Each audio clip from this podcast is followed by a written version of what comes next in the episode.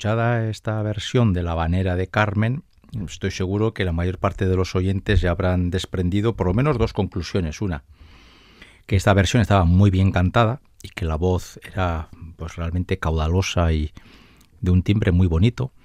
Y segundo, que oído ese ruido de fondo que continuamente acompañaba a la voz de la mezzo-soprano, es que esta grabación es muy antigua y lo cierto es que, en concreto, de esta manera de Carmen no puedo citar el año, pero la década sí. Está grabada en la década de los 20 del siglo pasado, es decir, tiene 100 años esta grabación. Esta voz eh, pertenece a una mezzo soprano que yo creo que casi sin quererlo hizo historia en la o fue referencia en la historia del canto porque hoy le vamos a dedicar bastante tiempo a un compositor, aunque hemos empezado con Bizet vamos a dedicarle bastante tiempo a un compositor al que esta soprano le dio una relevancia e hizo y revolucionó la forma del canto que era Joaquino Rossini. Bueno, y yo creo que ya es hora de que digamos de quién estamos hablando, ¿no? Una catalana de familia de origen andaluz que se hacía llamar Conchita Supervía, una mujer que murió muy joven, con 40 años sin cumplir, Luego hablaremos un poquito de las trágicas circunstancias del fallecimiento de Conchita Supervía, yo no sé si hoy muchos aficionados a la ópera saben muy bien quién era esta cantante, pero seguramente a muchos les suenan los nombres de Teresa Berganza, Marilyn Horn, Agnes Balsa, eh, Lucia Valentini Terrani y tantas y tantas mezzosopranos que han sido absoluta referencia, ineludible referencia a la hora de hablar del canto rossiniano en el siglo XX. Pues bien, todas ellas, de una manera o de otra, son hijas musicales, herederas de Conchita Supervía, porque da la circunstancia de que en los años, en los finales, en el final del siglo XIX y en bastantes años del siglo XX, las óperas de Rossini, previstas para o compuestas para mezzosopranos, las cantaban sopranos jilguero que acababan desvirtuando de una forma absoluta la partitura del compositor. Y Conchita Supervía, que era mezzosoprano y por lo tanto habrá quien haga el chiste de que era medio soprano solamente, es decir, una especie de soprano frustrada, lo que hizo fue recuperar los tres grandes papeles para mezzo de, Rossini y volver a, cantar, a cantar estos papeles tal y como el compositor los diseñó en su partitura. Bien, hoy escucharemos siete cortes musicales, nos quedan seis. Vamos con el segundo, que es un compositor muy ligado también a Supervía, que es eh, Mozart, y las bodas de Fígaro. Y a continuación eh, entraremos un poquito en la biografía y en los rasgos eh, canoros más interesantes de esta mezzo catalana.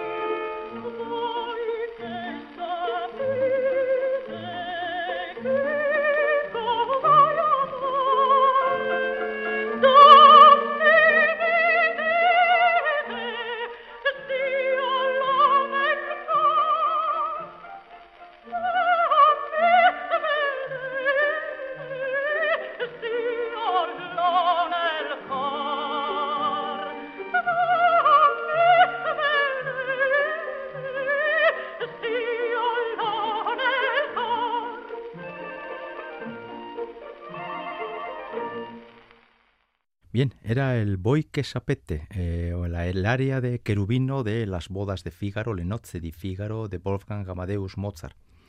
Y vamos a entrar ahora en el mundo eh, rossiniano. Y es que antes he hecho una breve mención a ello, Conchita Supervilla, además de ser una cantante extraordinaria, y creo que con los dos ejemplos que llevamos no hace falta incidir mucho en la cuestión, ya he dicho que eh, su gran revolución, su gran aportación al mundo de la ópera y al mundo del canto fue que restauró la, tesitura de las protagonistas de al menos tres, seguramente las tres óperas más populares de Rossini, a saber, El Barbero de Sevilla, La Cenerentola y La Italiana en Argel.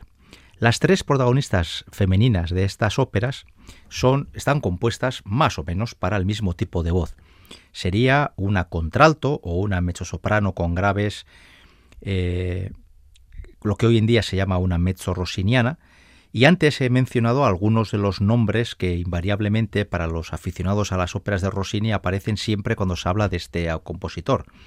La Berganza, Horn, Valentini Terrani, eh, Balcha. Ah, estas las he dicho antes, pero por ejemplo se, pueden unir a Cecilia Bartoli, Frederica von Stade o Joyce Di Donato, ¿no? Eh, personas que, estas sí, tienen la tesitura de mezzo soprano y han cantado muchas veces y con enorme éxito estos tres papeles. Cuando Supervilla empezó a cantar estos papeles, eh, la tradición que se había instaurado de forma novedosa era que estos, estos roles las hicieran sopranos eh, lírico-ligeras, muy ligeras, lo que se llamaban las sopranos jilguero. Y entonces lo que hacían era coger la, el área, la que fuera, por ejemplo, una boche poco fa, que la oiremos dentro de unos minutos, y la adulteraban de tal manera en, aras de demostrar su capacidad de dar agudos sobre agudos y mega sobre agudos, que al final nadie reconocía la partitura del compositor. Claro, Rossini ya no estaba y la gente se tomaba un montón de libertades. Y al final lo importante no era cantar lo que Rossini escribió, sino eh, ofrecer al espectador el alarde canoro de una soprano que con la excusa de un papel se ponía a hacer variaciones e improvisaciones sobre el aria hasta el punto de convertir en irreconocible lo que en un principio constaba en la partitura. O dicho de otra manera, a la partitura no le hacían ni puñetero caso y cada soprano cantaba lo que le venía en gana. Todo esto se convirtió en algo realmente habitual y hoy se pueden encontrar discos de sopranos lírico-ligeras. Estoy pensando, por ejemplo, en Lily Pons y gente de, esa época, de los años 10, 20 y 30 del siglo pasado, donde esas sopranos lírico-ligeras hacían sus alardes y un aria que puede durar tres o cuatro minutos, ellas la, la estiraban hasta los cinco o seis minutos a base de dar eh, notas no escritas, estratosféricas, muchas veces eh, lidiando casi con lo posible y lo imposible, y claro, eh, yo, yo, entiendo, ¿no? Estás en el teatro, una soprano te hace un montón de alardes y al final te, te, te, enervas, ¿no? Y, aplaudes y vitoreas a esa soprano que es capaz de hacer todo eso. Pero claro, uno sigue la interpretación de una rosina de ese tipo, partitura en mano, y al final uno no sabe muy bien dónde está lo que está cantando la señora esa, ¿no? Y Conchita Supervía lo que hizo fue exactamente devolverle a estos papeles su tesitura original. Y esto, que lo hizo seguramente porque ella tenía la voz que tenía, y cada uno tiene que aprender dónde están las limitaciones de su misma voz, lo que hizo fue eh, plantear una revolución absoluta dentro del canto rossiniano, sin olvidar, y creo que esto es importante, que en aquella época de Rossini apenas se cantaban cuatro o cinco títulos. Lo que se llamó luego el Renacimiento rossiniano llegaría en los años 60 del siglo XX, donde una serie de cantantes, los cantes he dicho y otros, tantos ellos como ellas, eh, respetaron de una forma casi eh, sagrada la partitura de Rossini y restablecieron un canto rossiniano muchísimo más puro, más limpio, mejor emitido, ¿no? Aparte de las mechos que he comentado, por ejemplo, podríamos hablar de figuras que fueron muy importantes, ¿no? Enzo Dara dentro de los bajos bufo, en un principio Ernesto Palacio eh, como tenor, eh, luego más tarde llegarían personajes como Rockwell Blake o Juan Diego Flórez, que dieron al papel de tenor una dimensión eh, novedosa y por supuesto una figura que es imprescindible para entender lo que supone la revolución del canto rosellano sería Samuel Raimi en la cuerda de los bajos, ¿no? donde eh, destrozó literalmente la forma de cantar, en muchos casos muy mal, Rossini en la cuerda más grave. Pues bien, Vamos a poner el primer ejemplo rosiniano de los tres que tenemos hoy preparados, estos dos que vienen ahora de seguidos de El Barbero de Sevilla y cerraremos con la Cenerentola con eh, la escena de la lección de música del Barbero de Sevilla, esa escena en la que Rosina está tratando de embaucar al doctor Bartolo con una lección de música y al mismo tiempo está tratando de quedarse a solas con el conde de Almaviva disfrazado, eh, intentando evitar a ese Bartolo celoso y dominante que asiste a la clase de música solo para que Rosina no le engañe con nadie, ¿no? Bien, pues vamos a escuchar esta lección de música para volver a, a escuchar la voz preciosa, muy bien emitida, sonora de Conchita Supervía.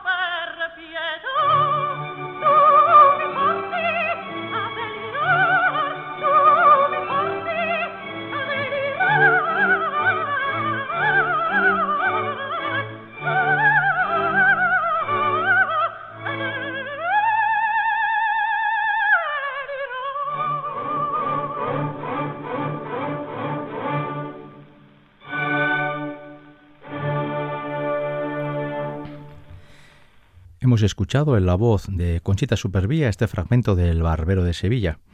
Hay que decir que, como ocurre con la inmensa mayoría de los cantantes de esta época, no hay ninguna ni una sola ópera, al menos hasta donde yo sé, ninguna sola ópera entera grabada por la mezzosoprano. En los años 27 y 28 al menos hizo una serie de grabaciones donde se recogieron las áreas eh, más conocidas que ella interpretaba por los teatros de Europa. Y la mayoría de, eh, los fragmentos musicales que hoy estamos eh, colocando aquí para el oyente de Radio Vitoria están sacados de ese disco. En realidad, los cantantes que fueron exitosos en las tres primeras décadas del siglo XX han pasado la historia sin dejarnos, la inmensa mayoría, ninguna ópera completa. Eh, seguramente me equivocaré, porque estoy hablando de memoria y a veces arriesgo demasiado, pero yo creo que de las muy primeras óperas completas que se grabó en, algún tipo de estudio en aquella época sería el Don Pasquale que Tito Esquipa eh, grabó en 1934, creo que es. Y que, bueno, pues que para los que somos forofos de Esquipa es un tesoro a guardar, ¿no? Pero que también es verdad, nos indica una forma de canto que hoy en día pues está un poco en desuso, sobre todo en, algunos de los que acompañan a Esquipa en esa grabación. Por tanto, de Conchita Superviat solo tenemos grabaciones de escenas operísticas, de arias, como era en aquella época tradición, ¿no? Ya se sabe que incluso funcionaba el tema de la suscripción, es decir, un cantante anunciaba que, por ejemplo, iba a grabar 20 o 30 arias y la gente se suscribía a, a recibir aquellos discos de pizarra porque cada una de las grabaciones recogía una sola área. Eran discos que podían durar entre cuatro y seis o siete minutos y eso es lo que la gente compraba, ¿no? Y, había sistemas de suscripción para poder recibir las grabaciones según las hacía el cantante o la cantante en cuestión. Y Conchita Supervía, en los años finales de los años 20 del siglo pasado, es decir, hace 100 años, realizó la mayor parte de las grabaciones que hoy se conservan de ella. También te quiero decir que eh, leyendo la biografía artística de Conchita Supervía eh, hay una cuestión que a mí me ha sorprendido muchísimo, que hoy en día sería prácticamente inimaginable. Y es que el debut de Supervía en un teatro eh, importante con un papel protagonista fue en 1916.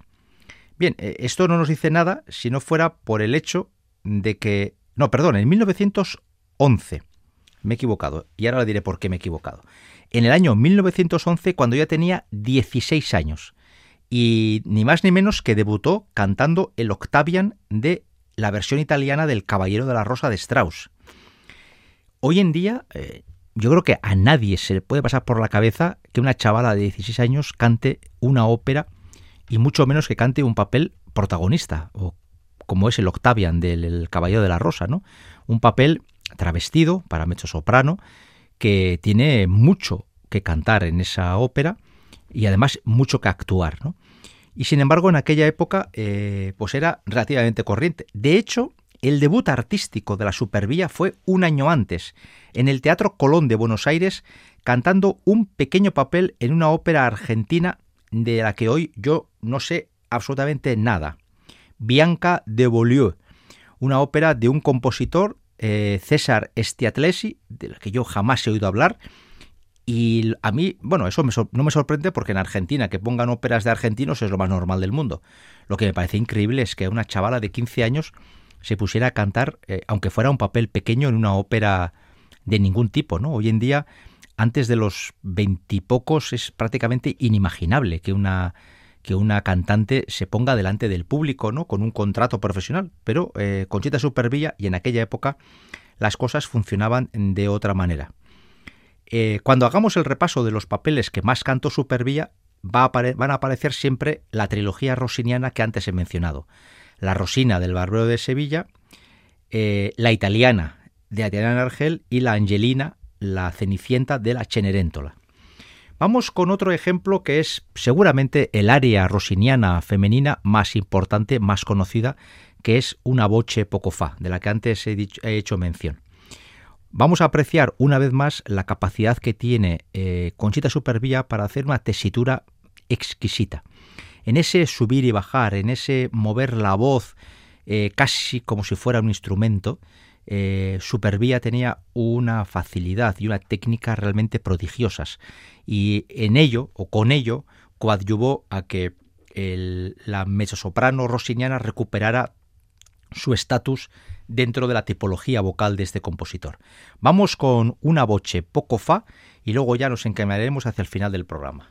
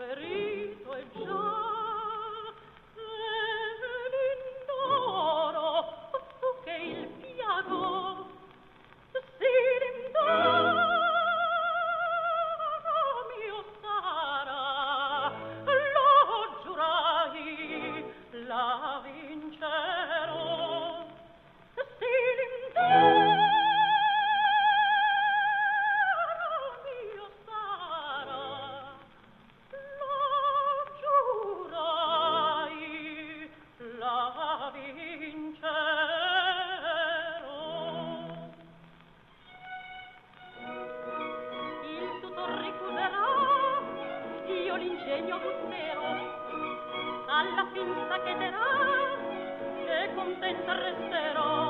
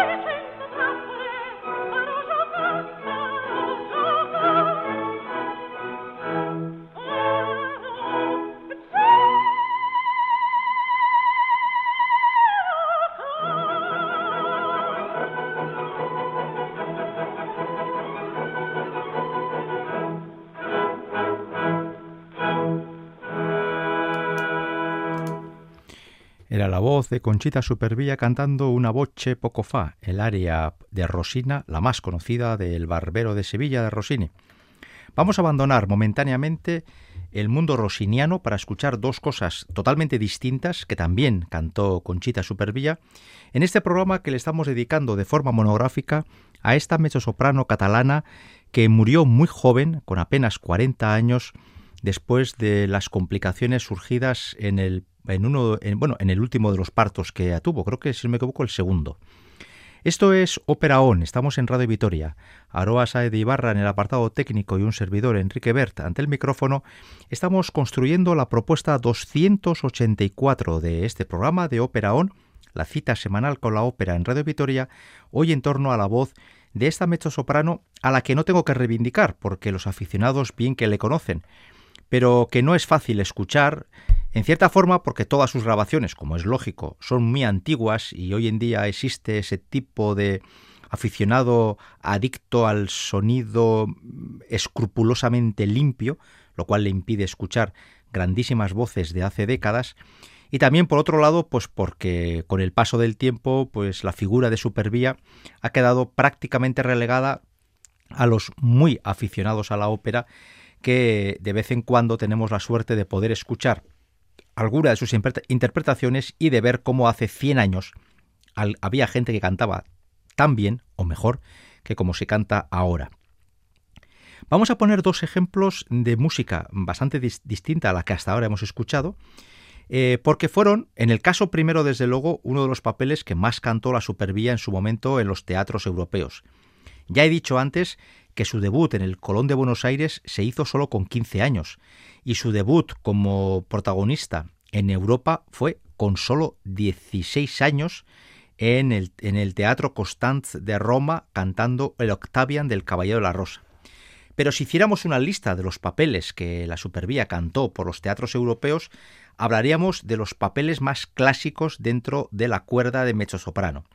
La Carmen, que hemos abierto, hemos abierto el programa precisamente con su habanera, la Santuzza de la Caballería Rusticana, el Orfeo del Orfeo Eurídice de Gluck, la Dalila de Sansón y Dalila de Sansans, la Favorita de la ópera homónima de Donizetti, el Querubino de las bodas de Fígaro, el Hansel del Hansel y Gretel de Humperdinck y lo que para entonces para ella eran óperas contemporáneas, algunas de las cuales prácticamente ella las puso en circulación, como pueda ser, por ejemplo, la Concepción de la obra española de Ravel o la Salud de La vida breve de Manuel de Falla. Eh, se da el caso, y yo creo que es un tema bastante curioso, de que el debut en la escala de Conchita Supervía fue en el año 1925, con 30 años, eh, cantando el Octavian del Caballero de la Rosa, dirigida por el mismo Richard Strauss. Es decir, el compositor, eh, el compositor que hizo esta ópera en 1911 dirigía a la orquesta en la escala de Milán y Supervía eh, eh, encarnaba el papel de, bajo de querubino, de Octavian. Por supuesto, a estos papeles hay que unir otros que están muy ligados también a la cuerda de soprano. Por ejemplo, la Charlotte del Werther de Massenet, la condenación de Fausto de Berlioz eh, y los tres papeles rosinianos que ya hemos hecho mención en varias ocasiones. El Barbero de Sevilla, la italiana de Argel y la Cenerentola.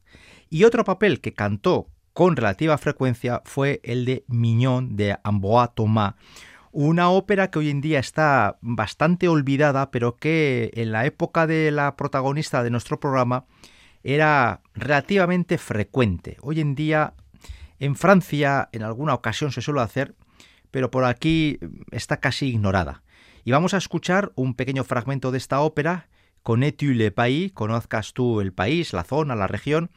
en la, la voz de nuestra protagonista de hoy y vamos a escuchar también y tener la oportunidad de apreciar eh, la, la, pronunciación que hace del francés. Es una página de la ópera Mignon de Ambroise Thomas.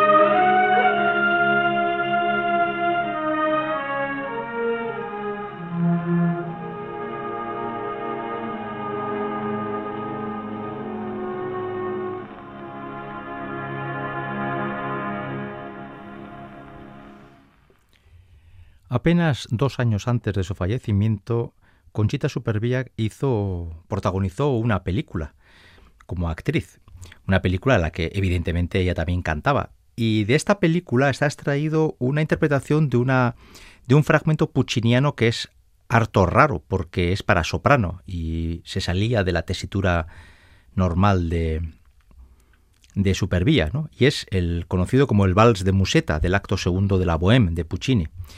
Vamos a ver, a escuchar esta escena y luego ya volveremos, digamos, al, mundo más eh, natural de la mezzosoprano. Vamos a escuchar esta escena extraída precisamente de esta película, que la película se titulaba Even Song, la canción del crepúsculo, que ya digo, la Supervía la hizo a poco, poco menos de dos años antes de su prematuro fallecimiento. Esta es su versión del Vals de Musetta de la Bohème de Puccini.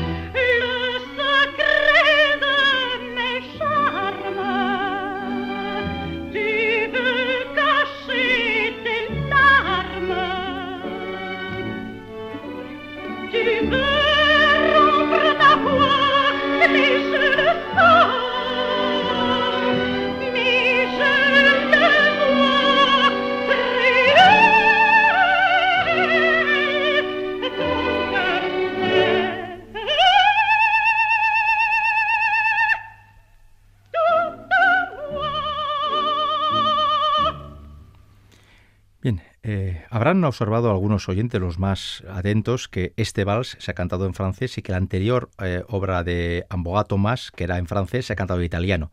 De ahí mi error antes cuando he anunciado la buena pronunciación del francés. Y es que lo cierto es que, eh, bueno, en aquella época, en los años 20, hace un siglo, lo de los idiomas, digamos que será bastante menos escrupuloso que ahora, ¿no? Hoy en día sería bastante poco imaginable escuchar una bohème que no fuera en italiano como también es poco imaginable escuchar una, la, Miñón de Tomás eh, cantado en, otro idioma, ¿no? Pero bueno, son cosas que se hacían antaño. Eh, el año 35, el año muy pocos meses después de esta película en la que ella cantaba el vals de Musetta, eh, Supervía quedó embarazada, el embarazo se complicó, se tuvo que retirar de los escenarios porque le eh, obligaron a reposo y sin embargo eh, la criatura que llevaba dentro acabó falleciendo antes, antes del nacimiento y esto provocó una infección general eh, dentro de, en el organismo de la, de la madre, de Supervía, lo que hizo que el 30 de marzo del 36, es decir, cuando apenas tenía 40 años de vida, la soprano falleciera y al final pues toda su carrera artística y todo lo que pudiera haber hecho después, pues quedara en nada, ¿no? Una muerte prematura de una artista que ha quedado sobre todo por las numerosas grabaciones que nos ha dejado de áreas sueltas. Acabo de leer que nunca grabó, como he dicho antes, una ópera completa, pero sí dos zarzuelas. La leyenda del beso y la verbena de la paloma las dejó enteritas grabadas, menos es nada. Terminamos con una página muy de supervía, grabación de 1927 non più mesta, el área final de la Cenerentola, ese momento en el que se descubre quién es ella, que es además la nueva esposa del príncipe, donde perdona a sus hermanas que han sido muy malvadas con ella y donde eh, se impone la bondad sobre la soberbia y la envidia de su familia.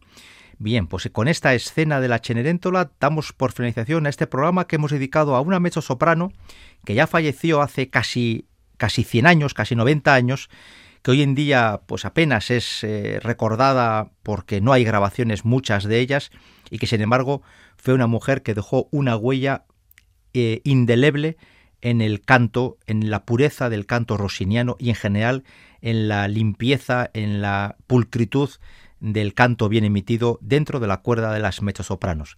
En la confianza de haberles hecho pasar un rato agradable oyendo esta voz tan hermosa y con la versión de esta, de esta mezzo del Non più mesta de Rossiniano. Hasta la semana que viene.